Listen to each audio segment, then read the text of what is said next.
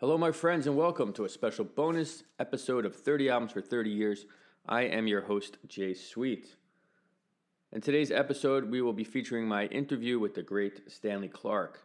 Now, if you don't know who Stanley Clarke is, well, Stanley Clarke is a bass wizard who transformed the electric bass from its accompanying role and showed the world the possibilities of the electric bass as a solo instrument. Additionally, he's a virtuosic double bass player and an accomplished film composer. Clarke is a five-time Grammy winner with 15 nominations. His Grammy wins include 3 for his solo efforts, 1 with the Stanley Clarke Band, and 1 with the groundbreaking Return to Forever, of which he was a founding member. In addition to all of his credits and his activities, it turns out that Stanley Clarke is a really friendly guy with a great sense of humor. And as a lifelong fan of his music, it was a great honor to interview the legend. I truly enjoyed our conversation, and I get the sense that Stanley did as well. We discussed everything from his early upbringings, his friendship with Chick Corea, his years with Return to Forever, his solo albums, touring with Jeff Beck and the Rolling Stones, and much, much more. So I want to just give you a little context as to how this whole interview came about. Through my connections as a writer for New Jersey Jazz Magazine, and through the various musicians I've either played with or met, I sometimes get to interview some of my greatest personal musical heroes, and Stanley Clarke definitely falls into that category. I've been trying to get in touch with Stanley beginning around February of 2022, when I wrote a short piece on the recipients of the Jersey Jazz Master Series, an award that's given through the National Endowment of the Arts. And when I saw, I wasn't able to at that time, and when I saw he was coming to New Jersey with his new band, End Forever, I decided to give it another try. So after several back and forths with his publicist, I spent part of my Valentine's Day speaking with the bass legend. The idea was to have the conversation over a video chat, which I often do. That helps me to capture the audio a little bit better.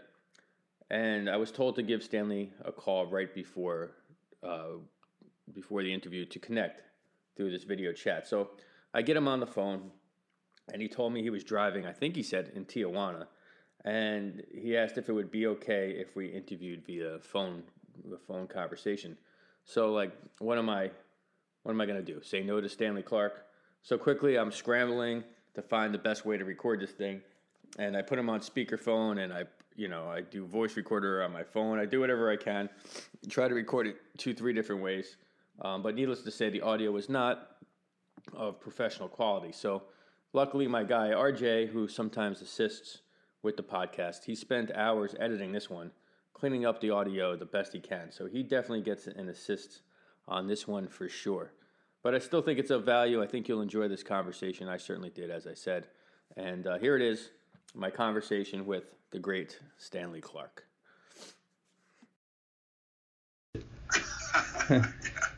I write for this magazine called Jersey Jazz Magazine, and we know you're coming to New Jersey on March 26th, so yeah. I wanted to talk to you a little bit about that and just kind of go through a few things. Let's do it. Cool, man. So let's start off there, actually. Tell me a little bit about the End Forever group. What's going on with that? Well, the group is a bunch of young guys on piano. I have a Georgian pianist from the country of Georgia, real virtuoso guy, famous Beka Gochiashvili. He's making quite a name for himself in Europe and growing by the day in the United States, just tremendous in his 20s. And I have a drummer, his name is Jeremiah Collier, and I have a saxophone player named Emilio Modest, and he's fantastic, and a guitar player named Colin Cook. We've been together for some time now, and we toured in Europe, and we just finished a pretty remarkable album. We've actually taken some Chick Corea compositions and reworked them, and so we're very happy about that. It's a double album, and it's fantastic. So that's going to be coming out sometime this summer. And we have a tourings coming up this year. We start out end of March, and we have a little bit of time off. And starting from May, we pretty much go up into the winter, you know. So I'm really looking forward to it. It's nice to be out on the road touring again too, and, you know, after COVID, and you know, and the business in many ways kind of shut down, you know, so it's kind of last year was kind of, I've called soft opening, right. And now it's pretty serious now. Just I mean, considering the amount of gigs that we have this year, so people are starting to come out to the shows. Promoters are more confident and that they're going to fill seats, and so it's all good. It's feeling good. Nice. Now, did you make this record during the pandemic, or? Some of it was during the pandemic, but a lot of it was done like right as the pandemic sort of ended. It was drizzling, kind of dwindling out the door there, and we got together, and all the guys came to California, and we spent time and rehearsed, and then we went out on the road, and then we came back again and recorded. It's very nice. This record was done very much in kind of old school.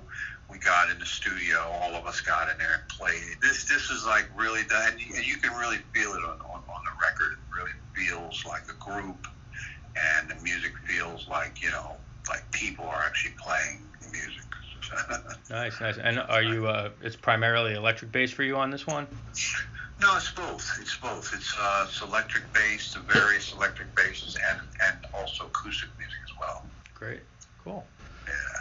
All right. So, if you don't mind, let me bring it back to a little bit like the beginning, and if you could just talk about your upbringing in Philadelphia.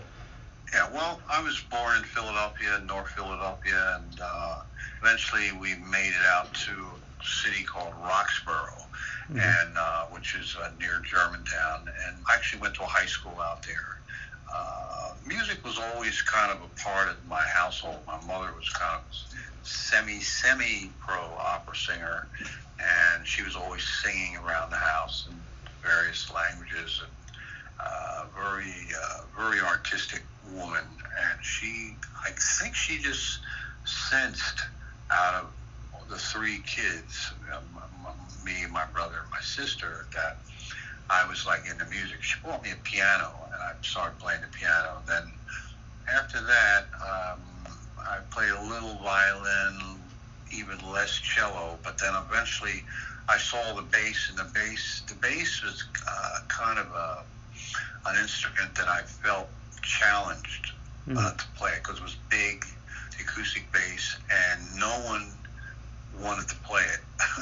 We were like in the school that I went to, like they announced, if you want to join the orchestra or there's some instruments, come to the music room, pick out your instrument, and everyone would just walk by this acoustic bass. I grabbed it, plucked the string, and it had such a wretched sound. It was just, you just knew, who the hell was going to play this thing? Yeah, right.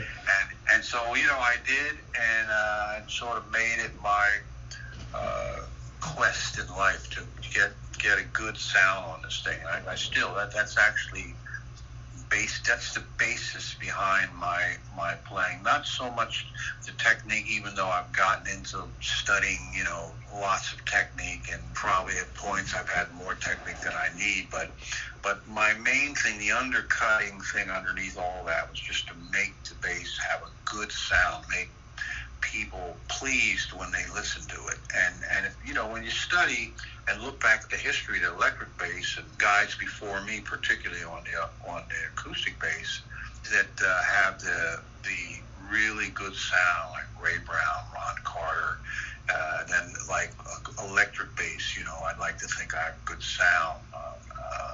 James Jamerson, Larry Graham, Jaco Pastorius, sure. Many electric bass players. It's really the sound. You can study all the scales and things that you want. You can have all sorts of technique, but if your sound is not good, kind of all that stuff kind of goes out the window. So yeah. It's not just me then. It's a lifelong quest then to get a good sound. It's totally, yeah. It's something you have to really kind of like a singer, you know. Singers take care of their voices.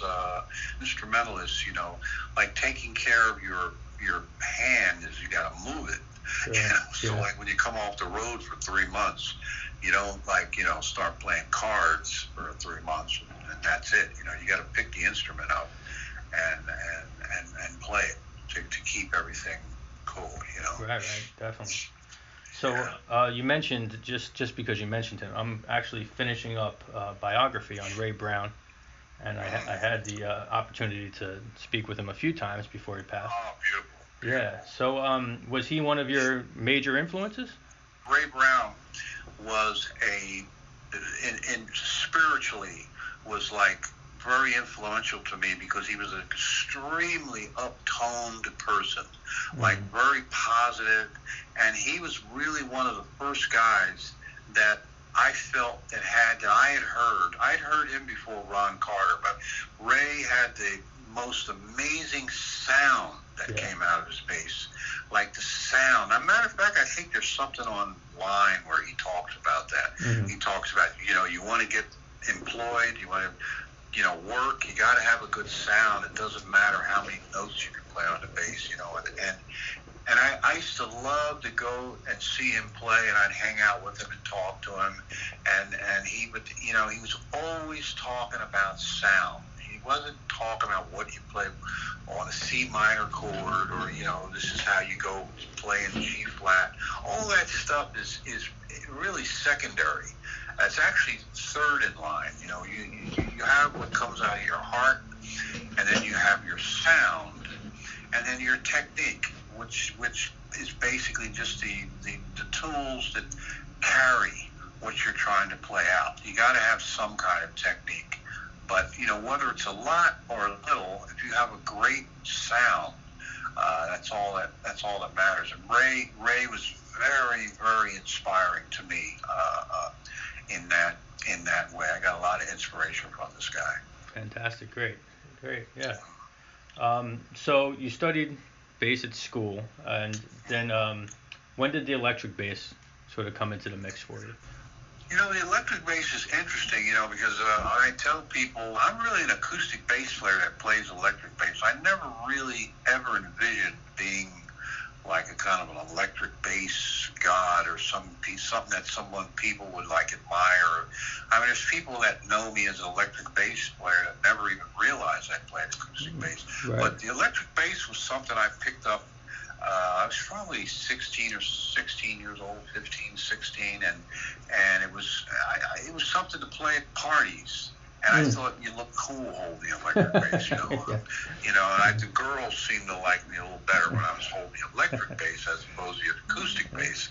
Right. And that was kind of my attitude about it. I never really studied the electric bass. Back in the old days, like late 60s, early 70s, the electric bass was like a secondary instrument that you played. And, you'd go to a session with your acoustic bass, and then you'd play electric bass. But there were guys back then that were serious electric bass players. James Jamerson, Chuck Rainey, sure. Gordon Edwards, a few others, but all these guys played acoustic bass. I mean, there's photos of James Jamerson playing the acoustic bass that some of these electric bass players should look at. I mean, my favorite one is this one where he's standing with Martha de Vandellas, and he's got an acoustic bass, and she's standing next to him. And there's records that he made on acoustic bass. Yeah. I always believe that the better electric bass players are guys that play acoustic bass, because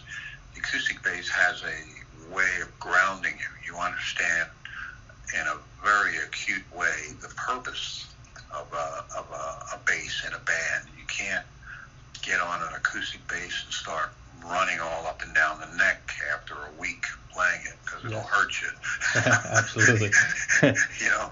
That's really the granddaddy of, you want to be a serious bass player, pick up the acoustic bass. It's funny, I don't know why, it's a strange comparison, but I had a little history of trying to learn how to play golf, and I used to say this is like playing bass as a young guy. It's like you and the bass. It's right. You and the club. It's like there's no one's going to help you. It's not a forgiving instrument at all. Right. So you started before then. You went to school though at the Philadelphia Music Academy. Is that correct? Yeah, I went to a school called Philadelphia Musical Academy, and my plan was to I was going to audition for the Philadelphia Orchestra. Oh wow! I wanted to be one of the first, or if not the first, African-American, colored, Negro, whatever we were called back then. Mm-hmm. I was going to be that person in the Philadelphia Orchestra. But then I met Chick Corea, and Chick said, "You don't want to do that." He says, they play the music of the masters, but we're composers too. We can write our own music." He was very funny. He said, there was Bach and Beethoven, there's Corea and Clarke. That sounds good to me. So I kind of dropped that thing. But that was my thing. I mean, I studied the acoustic bass classically. I was going to do that. And I played jazz. I loved playing it, but that's, my training. That's where it lies, Right. So at that time when you were in school, well, did you finish at school or no? No. I left like in my third year and went to New York because I had an opportunity to go and audition for Horace Silver. Mm. And so I went up to New York and auditioned for Horace Silver. And after a few tries and run-throughs, I got the gig and I went out on the road with Horace Silver. And that was really my first... taste of being a so-called jazz musician and playing with jazz musicians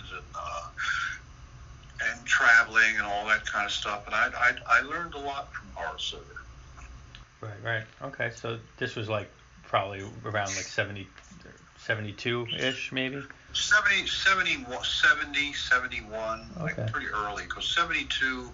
I was playing with Stan Getz. Mm-hmm. I think I was playing with Stan Getz 71. This might have been 69, actually. Oh. 69, 70, Horace Silver.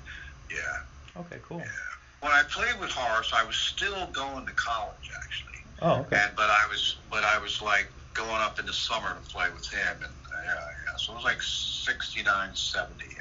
Yeah, sure. Mm. Yeah, and I guess during that period, that's like for you, Joe Henderson, Pharaoh Sanders, Dexter Gordon. Joe Henderson, Stan Getz, and I met Chick with Joe Henderson. I was playing with Joe Henderson, and the piano player couldn't make it. He says, "I'm going to bring this guy down from New York." Mm. His name is Chick Corea. I'd heard of him. He played with Miles. I think he might have had one record out. And so Chick drove down, and that's how we met, on Joe's gig. Mm. And we basically took over the stage, and we were just together all the time making music, and we put a group together. Right. Return to Forever. Yeah, and so how did, like, conceptually, how did that come to be, the Return to Forever? Well, I think it was after we were playing with Joe, and after one of the nights, an evening, we were hanging out. I remember really clearly we were listening to this Coltrane record, and Chick was mentioning how, man, it'd be great to put a band together, but have something different. We talked about, how you play music, guys that play and their eyes are closed all the time. And Chick was saying, it'd be great, you could guys could look at each other, because, if you're a composer and you got to cue in a section, if everybody's eyes are closed, how you going to know what? It was all these kind of little details and nuances and putting groups together. We agreed on a lot of things. And he said, "Listen, I got to go to England for a couple months, and I'll be back, and we'll get together, and we'll put something together." And that's pretty much what happened. We got together, and we put a band together. It was myself, Chick, Hubert Laws, a drummer named Horace C. Arnold, like a quartet. Actually, prior to that, I played trio with Chick. Mm-hmm. And then we finally evolved into, we got these two Brazilian musicians, Aerto Moreira and Flora Purim, and then we made two records, beautiful records. The first record was just called Return to Forever on ECM. Sure. Mm-hmm. And then we did a classic album that had Spain on it, mm-hmm. 500 Miles Hollow, Light as a Feather. And that album was called Light as a Feather, and that was a turning point for me, because at that point, I knew Chick was like this masterful composer, and Chick said, "Why don't you write something for this album?" And I said, "Nah, you write. He says, no. He says, I promise you, if you write something for the album, I will, whatever the title of the song is, I'm going to call the album that name. I said, well, what if I wrote a song called Shit? You know, called Shit. And he says, whatever it is, I'm going to call it out. And I said, Chick, you are crazy. So I wrote this song, Light as a Feather. Flora Purim wrote the lyrics, and he, Chick kept his word. And I learned something from Chick at that point, like being. And I always tell people that, particularly young musicians that have bands, don't go to sleep on your band members, because Chick never did. He understood that there's talent everywhere. Sometimes that guy that's sitting over there that's real quiet might have a song that you can help him flush out and get out of him, and that could change both of your lives. And then that's kind of what happened with us when we turned it over. Lenny White, the drummer, when Lenny played with us, I mean, he wrote some of the tunes that got the most airplay, like on radio. Mm. And Lenny was not known. I didn't know whether Lenny wrote anything, but Chick did. Chick said, "Why don't you write something and we help him figure it out and all that kind of stuff?" So, I learned really nice leadership skills with Chick. He was a very generous guy, and so that's actually. If anyone asks me what I really learned in Return to Forever, was that just how to have a band, how to treat musicians, how to be sure that you're getting everything out of the band, and you got to really leave your ego at the door every day. It's very dangerous. Like you walk into a band, those kind of stories don't end well. Yeah. So was Return to Forever more of a, so was it a collaborative, like were you guys co-leaders, you would say, or more? Well, leadership has really not much to do with the collaboration. That's right. A different thing. When we all, absolutely we collaborated. I mean, I think when it came to its fullest was when we did the Romantic Warrior album, and that was our biggest album, platinum album. Right. For an instrumental band. I mean, it kept evolving, because I think on that record each guy produced his own tracks, and we went out to Caribou Ranch and did that. But Chick was always the fearless leader. You have to have someone that has the final say. And that was Chick. So right. And he was the oldest guy, so we figured he knew more. Fair enough. Right. So, as you mentioned, so that's around the time of Return to Forever, I guess, 74. That's when you start recording your own albums under your own name. Yeah, right? I was very lucky when I started making my records, because I'm also a composer. I got, of course, yeah. Gotten into, written a lot of, 80 different films, and I've had a long career with that, and so I was always writing music since I was 15 or 16, and I had noticed that no one had written anything for the electric bass, like serious, like I'm going to write this song for the electric bass, and that was really the story behind my early records. It had nothing to do with me trying to be something with the electric bass. I just wrote music for the electric bass. And I wrote a bunch of things called bass folk songs. The very first bass folk song was on acoustic bass. The second bass folk song is called Lopsy Lou. That's bass folk song number 2. And basically, it's not a complicated song. It's just a song that you can play on the bass. When you play it on the bass, you know what it is if you're familiar with that song or that type of music. Sure. And it only sounds good on the bass. You're not going to play Lopsy Lou on a saxophone or even a piano. Right. And so I have 21 bass folk songs, and one day I'm going to put them all out. And so that was the story behind my early records, was I was writing music for the electric bass. And that was a lot of fun. I met a guy, his name was Matt Weiss, And well, actually, my first solo album was produced by Chick, and that was on a label, Polydor. Mm-hmm. And that was a good album. That was a fine album, but that wasn't necessarily what I consider my first solo album. Mm-hmm. That just Children of Forever was kind of an extension of Return to Forever, but the tables were turned, and just that the majority of the music was written by me. But when I got to the Stanley Clarke album on Nemper Records, Good. That was a real, true solo album because I produced it. I had a great engineer-producer, Ken Scott, mm-hmm. and the music was all mine, and the concept was all mine, and music was changing, and I always wanted to bring in,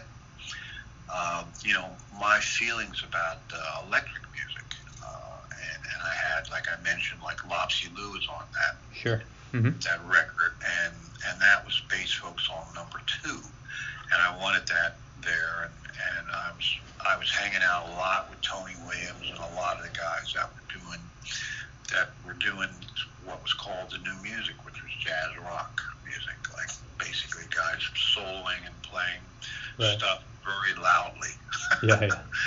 With amplifiers, wearing all kinds of wild stuff, and it was fun. And I remember on that record, I was hanging with Tony a lot. And actually, Tony was the guy responsible for me putting Lopsy Lou on that record. Mm. I'd come to see Tony, and I said, Tony, I got this long piece on the second side of the album that I'm going to do. It's going to be going to close the album. It's called Life Sweet. Good. So I go to Tony's place in Harlem, and I'm showing it in the thing, and then he says, "Yeah, what else you working on?" And I says, "Man, I'm working on these little songs for the bass. They're kind of little songs that anybody, a 12-year-old, could play. At a guy, I just want some information for the bass, so people can learn the bass easier, but have music, not just scales and notes and things like that. They could actually play a song." And so he says, "Oh, yeah, what is it?" So I played him this thing, Lopsy Lou, and he would not let me leave his place until I agreed with him that it was going to be on the album. He said, "I want to play that, man. I want to play that song." And so I said, "You sure? Are you sure?" He said, "Yeah." And so we put it on the record, and I thanked Tony for that. It's funny, certain people, they have vision and things like that. And it's funny, that song was like the record company asked me to make a single of it, shortened it up, and we did, and it did pretty good. It was like, it was something that gave people something else to listen to other than just typical R&B or rock or whatever was out at that time. It was a new form of music, and it gave people and different instrumentalists something else to listen to. It was different. So it's very cool, Yeah. I mean, that was my first awareness of Stanley Clarke, that album. And and it's because I guess there wasn't much many albums featuring the electric bass. No, there was none at that time. There were guys that made records. They were acoustic. I mean, they were electric bass players, but they were maybe singing or something like that. Right. But not just straight up, just in your face electric bass, and I wanted to do that as a composer. I mean, I'll be real honest with you. If I felt at that time that there wasn't enough trumpet music out there, which there was, an overabundance of it, I would have wrote for a trumpet. I would have said, "Man, we need to get some more trumpet music out there." But I noticed that drummers and bass players, there seemed to be more records on drummers than bass players at that time, and definitely on electric bass players. There was nothing. Yeah. And right. So that was the inspiration. It really, and it's funny, when it grew into this thing, especially by school days, it was like, man, and I was doing gigs and going out and and I had to, like, in many ways, put the acoustic bass on the side. I would have it on the shows. I would at least play one or two songs on it, but right.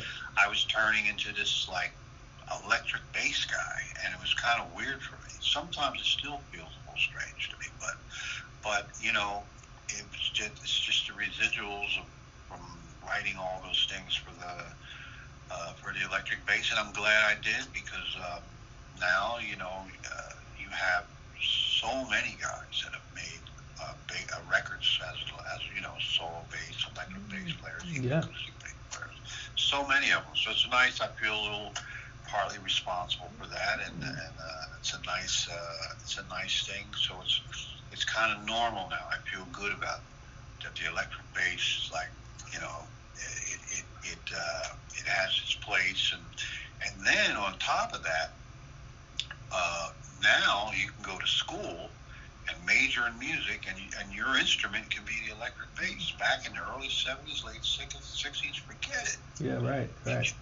You weren't going anywhere with the electric bass educationally. So now it's a serious instrument, and I'm really happy about that. Yeah. I mean, so you mentioned school days. I mean, that was a juggernaut. Did that surprise you, the success of that album? Yeah. I mean, to have a bass featured album to do so well, I mean, it's pretty remarkable, you know. When that record came out, you know, especially when we did that tune, everybody in the room, just to tell you give you a little side note, basically we were at Electric Ladyland Studios, and so we finished, we didn't do, because we couldn't afford it, we didn't do like a lot of overdubs on that record, you know, basically. We did two takes. One was a half take because a microphone fell off the bass drum or something. They stopped it, so then we started again. And you know, Ray Gomez played this tremendous guitar solo. We get into the song, and you know, we're playing it, and we come into the room, and the engineer Ken Scott, who, you know, did the White Album for the Beatles, he did like serious engineer, and he goes.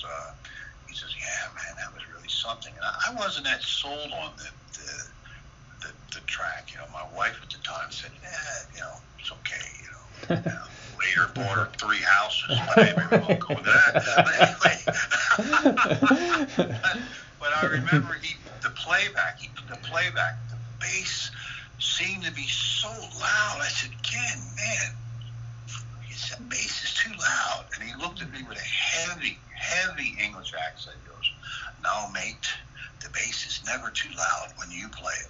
And that was the first time someone had ever said something like that to me, you know. And and that's the way it was. It was like every little note that I played on that song was heard, and that was like a vocalist, and that was really the key behind that thing.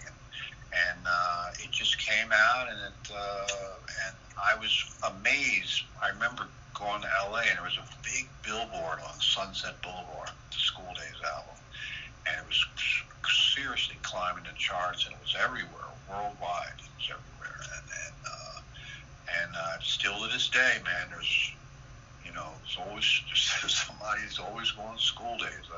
I remember the first time I went to somewhere in Africa, and I'm playing some music, and this guy in the back's going, "School days," and the whole audience goes, "God, I didn't even know these guys got the album." Right. And it was a beautiful thing, and I'm happy to have written that song, and you know, it took me about 5 minutes to write that song. Crazy, right?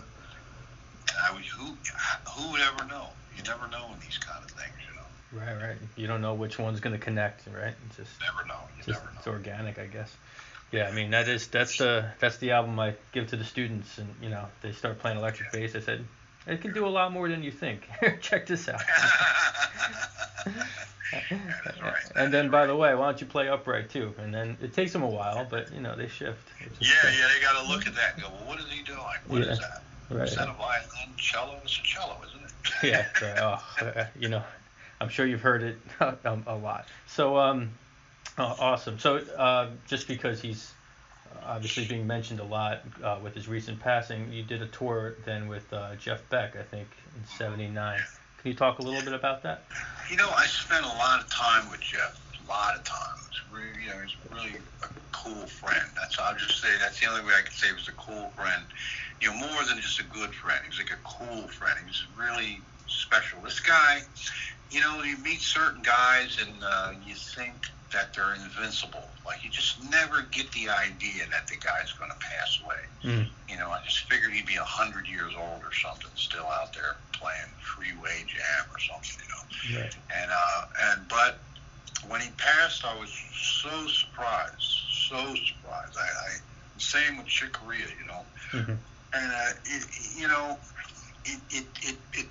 it saddened me that he passed, because he was a guy that was like a big light, you know, and he was a real instrumentalist, you know. That's the other thing that I liked about Jeff, you know. He really trumpeted the whole idea of holding an instrument, playing it, getting in front of as many people as you did matter, whether it was 20 people or 20,000 people, and he could excite those people. He had no, like, thoughts in his head that, well, you know, I have to sing in order to be able to connect with people. And I try to tell instrumentalists that don't fall into that. That doesn't mean that everybody's going to be Jeff Beck or Miles Davis or right. Hancock or whoever, but don't ever think of yourself as some kind of second-class citizen just because you play an instrument and you don't sing. That's ludicrous. It's a stupid thing. You're setting yourself up. And Jeff was a guy. Was a great guy. I mean, you know, anyone that would come to a show could see that. This guy was a guitar player. Mm-hmm. You know, that's what he was, a guitar player. And so that same feeling can be on any instrument. The guy's a trumpet player. He's a bass player. He's a drummer. You know, that was my favorite thing about Jeff. I'll never forget, we played, the first tour I ever did with him, we played Japan. We played the big stadium there. It was called the Budokan, mm-hmm. like a gigantic place. And we played two nights there. It was sold out. It was me, Jeff, and a 16, 17-year-old Simon Phillips on drums. Simon was just bass. He was like a little kid. And I think we had a keyboard player, Tony Hymus, I think, yeah. And I'll never forget, at that time in the States, there was a band, Journey, or was it Genesis? One of those bands had the #1 record in the States. Right. And those guys had to play the 2,000-seater down the street. They were playing 15,000-seater. Nice. Sold out two nights, right?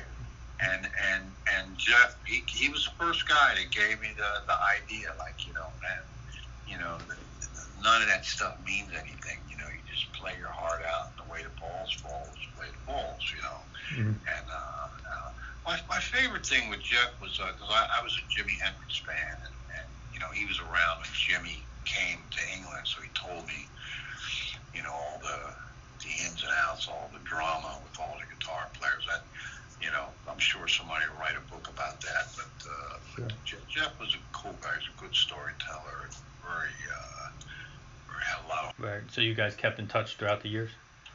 Yeah, I would see him here and there, and the last couple years, actually more than a couple years, of kind of, you know, I think he wasn't touring for a while, then he got married, then he was touring, then I think he went on tour with this actor, was it Johnny Depp, yeah. Johnny mm-hmm. Depp, yeah, so, you know, he was active, you know, and all that sort of thing.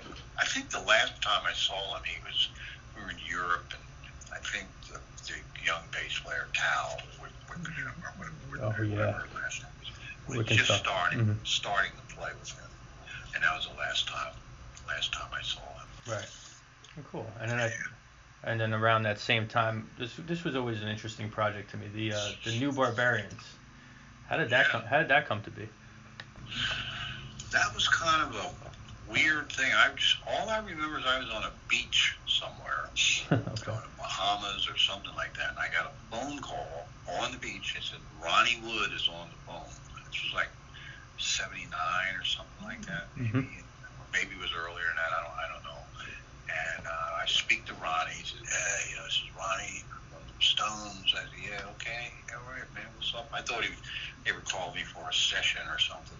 Sure. And he says, we want you to come out and tour with us, you know, because we have to do like 20-something gigs. And he starts telling me, he goes, Keith Richards, something happened, maybe got some kind of problem in Canada, and he had to do a gig there, but he was saying they can't just do one gig. When they do one gig, they have to do like 15 or 20. They just can't gear up for one gig because, you know, just financially the numbers doesn't work that way. So came out to California, and you know, we all met up and then just started playing and put it all together. It was kind of like playing with the Rolling Stones. It was the same outfit, same people, just Mick Jagger. He was at the first gig, and I think a couple others, and Bill Wyman wasn't around. I think he was just starting to leave or something, and, right. And I had no intentions of doing the Rolling Stones. I told him that was not something I was going to do. But those guys were they really liked what I was doing. You know, I was really impressed. I remember having a conversation with Mick Jagger in Toronto, which was our first gig, and I was really impressed how much he and those guys knew about musicians. I mean, he was talking about Sonny Rollins, the saxophone player. Sure.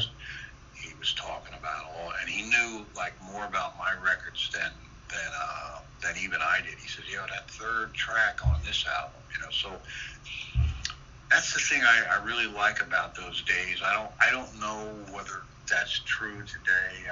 You can't tell with hip-hop artists. Some you can. There's some hip-hop artists that, that I've met, like believe it or not, like Flavor Flav is like a fusion drummer. Really? People don't know that. Yeah, people don't know that. He knows more about Billy Cobham and Lenny White and, all our records than you would even imagine. And so does Chuck D. I'm talking about these guys. You'd be amazed. Mm-hmm. So certain artists, the problem with today, and I kind of, I don't know if I blame the lawyers or the record companies or whatever. There's just kind of a division between genres that wasn't there in the 70s. I mean, right. Cat Stevens, Stephen Stills would call jazz musicians on records. I mean, I recorded with Paul McCartney, and he's a bass player too. Yeah, yeah. So, I mean, it's like it was a normal thing. I mean, the genre of music you played was just the genre of music that you played. If you played music that that you'd end up in Madison Square Garden, great, or you played music that you ended up in the Village Vanguard. But everybody came down to see. I mean, I remember seeing Mick Jagger, and I think he came to see us in Village Vanguard.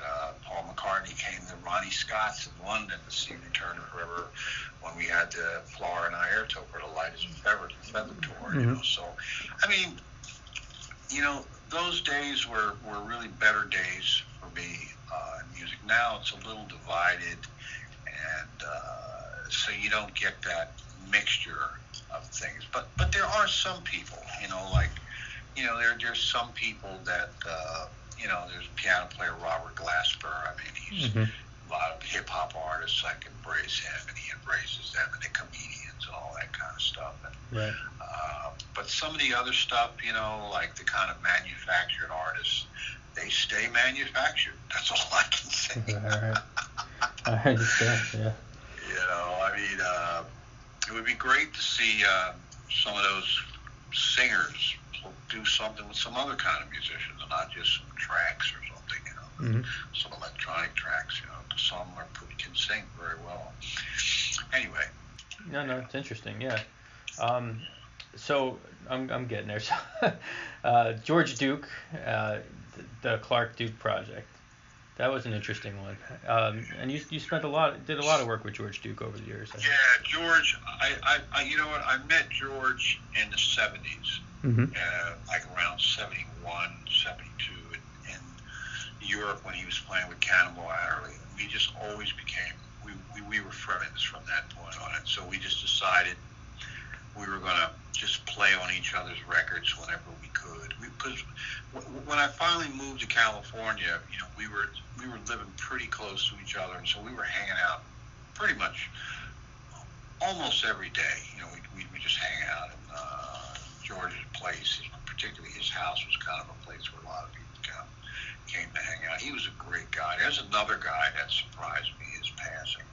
You know, I knew he was sick at the end. He did tell me that he had some problems, and but I just didn't think he was going to go because you know, he was another one of those guys, real invincible personality, you know. But hey, you know, stuff happens, man. Yeah, yeah. But we had a lot of fun. We made a lot of records, a lot of music together. When we finally started making Clark Duke records, that was another surprise. We just got together, and that record, we recorded that thing pretty fast, and then we had that big hit, Sweet Baby, and yeah, we toured forever on that thing. I remember George saying, "God, man, when are they going to get sick of this tune?" Hopefully never. It's a pop hit. I don't think they ever will. Yeah. Shit. That's funny. That's fun. All right, and then one of the projects that I always found very interesting was what you did with Copeland, Animal Logic. Yeah, Stewart was another guy that I met in 71. He was in a band called, I think it was 71, he was in a band called Curved Air, way before the Police. And then Stewart was working with Joan Armatrading, doing something. I don't know what he was doing, but he was at those gigs, and that's how we met. He used to, remember, he used to, when we finished our sound checks with Return Forever, and this was in the 70s, like 73, 74, you know, he would say, "Lenny, let me borrow your drums and sit down and play a little bit," and all that. And then later, some years later, you know, the Police showed up. And I remember Sting, I always knew him as Gordon. He was singing in a band out of Newcastle, and they used to open to us in Return Forever, this band. And yeah, it wasn't the greatest band in the world, but anyway, what happened? Those guys went on and got together, and it was a great thing, along with Stewart's brother, and they created a you know, a mega band, and it was fantastic. And me and Stewart are still friends today. When we can, we ride bikes on Sunday. Every Sunday. So that's an old friend of mine, and I like Stewart. He's a very a lot like Ray Brown, very positive. Just everything that comes out is positive out of us.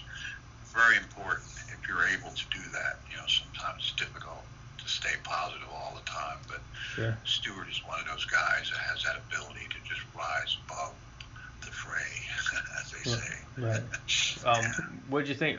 Were you happy with the way that band turned out, Animal Logic Project? Yeah, you know, it was to be quite honest, it was kind of I won't say it was an afterthought. We just said, "Hey, let's put something together. Let's go out and do a tour." I said, "Yeah, sure, why not?" And we auditioned. It was fun. We had like a Hollywood audition where 200 girls, one prettier than the next, showed up. Not so bad. Okay. That was the best part. Right? Just all these girls showing up, and Miles Copeland, Stewart's brother, and all trying to be the next. Let's see, who was famous at that time? Cyndi Lauper. I don't know. Whoever was Madonna. All trying to be the next whoever. Right. And finally, we ended up with this girl that came up with a bag full of cassettes and.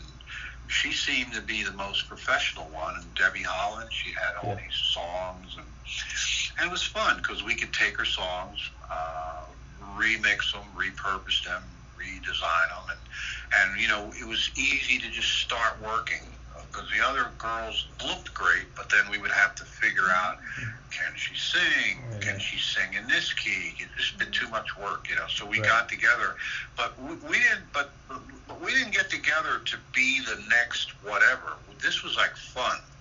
We got together. We did some touring. We had a lot of fun. We made the first record, second record, Animal Logic, and that was pretty much it. And we ended it, and that was that. A lot of fun, and we're still friends. Debbie and Stewart, myself, and we had various guitar players. We had Michael Thompson from LA. We had Rusty played with the, I think he plays with Paul McCartney now, and, yeah, it was just fun, you know, it was a lot of fun, man. Cool, cool. I mean, is there anyone that you have not yet worked with that you would like to? I mean, it seems like you've played with everyone. I think I've played with pretty much everyone that I ever wanted to play with. I'm always open for someone that I don't know or know about to show up and say, hey, man, can you come and play with me? And I check them out, and it's something amazing, you know. But right. Pretty much all the people from my time period that I ever wanted to really play with, I played with. Or, you know, I played with what I'd like to believe all the greatest piano players ever. You know, George Duke, Chick Corea, Herbie Hancock, and the great McCoy Tyner. I did a record, an odd avant-garde record with a bunch of musicians there. Bill Evans played, and many others, many young players, and you know, it's just I was very fortunate, very fortunate. Cool. And then let me just ask you a little bit about the film scoring. I mean, I think it began with Pee-wee's Playhouse. Is that how it all began? Yeah. I did an episode of Pee-wee's Playhouse, and like I told you, I was a composer. Thought of myself as a composer since I was 15, 16 years old. Right. And so being a film composer was like a natural thing because I can churn out a lot of things. I can write really fast. Maybe not all of it's going to be spectacular, but it's going to be, in film composing, it's going to be adequate, it's going to be good, it's going to be, you know, it's going to make sense. And so that was a kind of a natural marriage for me, being a film composer. I did like a lot of films, a lot of things. And I really enjoyed it. I enjoyed it so much because it's a great art form. I don't know whether it's still like that, but it was a great mixture of music, literature, and visual arts, you know, coming together all in one thing. Some of the smartest people I've ever met were in you know, making films, you know, so... you know, it was a great art form. It's changed a lot now. I mean, there's more access to making films. You have Netflix, Hulu, all these various, Amazon, all the, you know, TV has 100 billion stations. So, you know, there's a lot more access. So more movies are being made. I'm not sure whether they're all great, but but you know, but there's more opportunity to make films. So that's good. Right. Are you still involved with film scoring, or not as much? I'm kind of semi-retired from that. You know? I mean, I don't like to use the word retire. I just don't. Let's put it this way: I tour more. I'm enjoying touring. I like it. I really like touring. I don't think I'll ever get that out of my system. Something about going on the stage playing in front of people that I just can't seem to kick the habit. Yeah. Well, that's a good thing. That's a good thing. And my final question is, I know you have this web series now, the Stanley Clarke Space Nation. Tell me a little bit about that. I've enjoyed watching it. Yeah, it's a nice podcast. Matter of fact, it's good you bring that up. We're working on our fourth show right now. Fourth show is all about the acoustic bass and its relationship with the electric bass and electric bass players. So, anyway, that's, there's another show coming. We're working on it now. We just started editing it, putting it together. It's going to be really exciting, that one. Okay, great. And is there anything else you want to mention or promote? No, that's pretty much it. You know, just our tour to people they can look at and see. We got a pretty serious amount of dates this year, and so they can check it out on, you know, on social media and all that sort of stuff, and hope to see people at the show. Yeah, absolutely. All right. Hey, thanks for your time, Matt. This was a pleasure for me to speak with you. All right, man. It was great. Nice interview, okay? All right, my friends, there you have it. There's my interview with Stanley Clarke. I want to thank him for his time and for all things Stanley Clarke. You can go to stanleyclarke.com. To learn more about our program, you can go to 30albumsfor30years.com. And I'm in the process of putting up the Stanley Clarke interview, the article that I wrote on Stanley, and a bunch of other articles related to many of the jazz legends who I've had a chance to interview. Also, I have a book, The History of American Music, 1750 through 1950, an origin story from Kendall Hunt Publishers. Thanks again, and together, let's keep the music alive.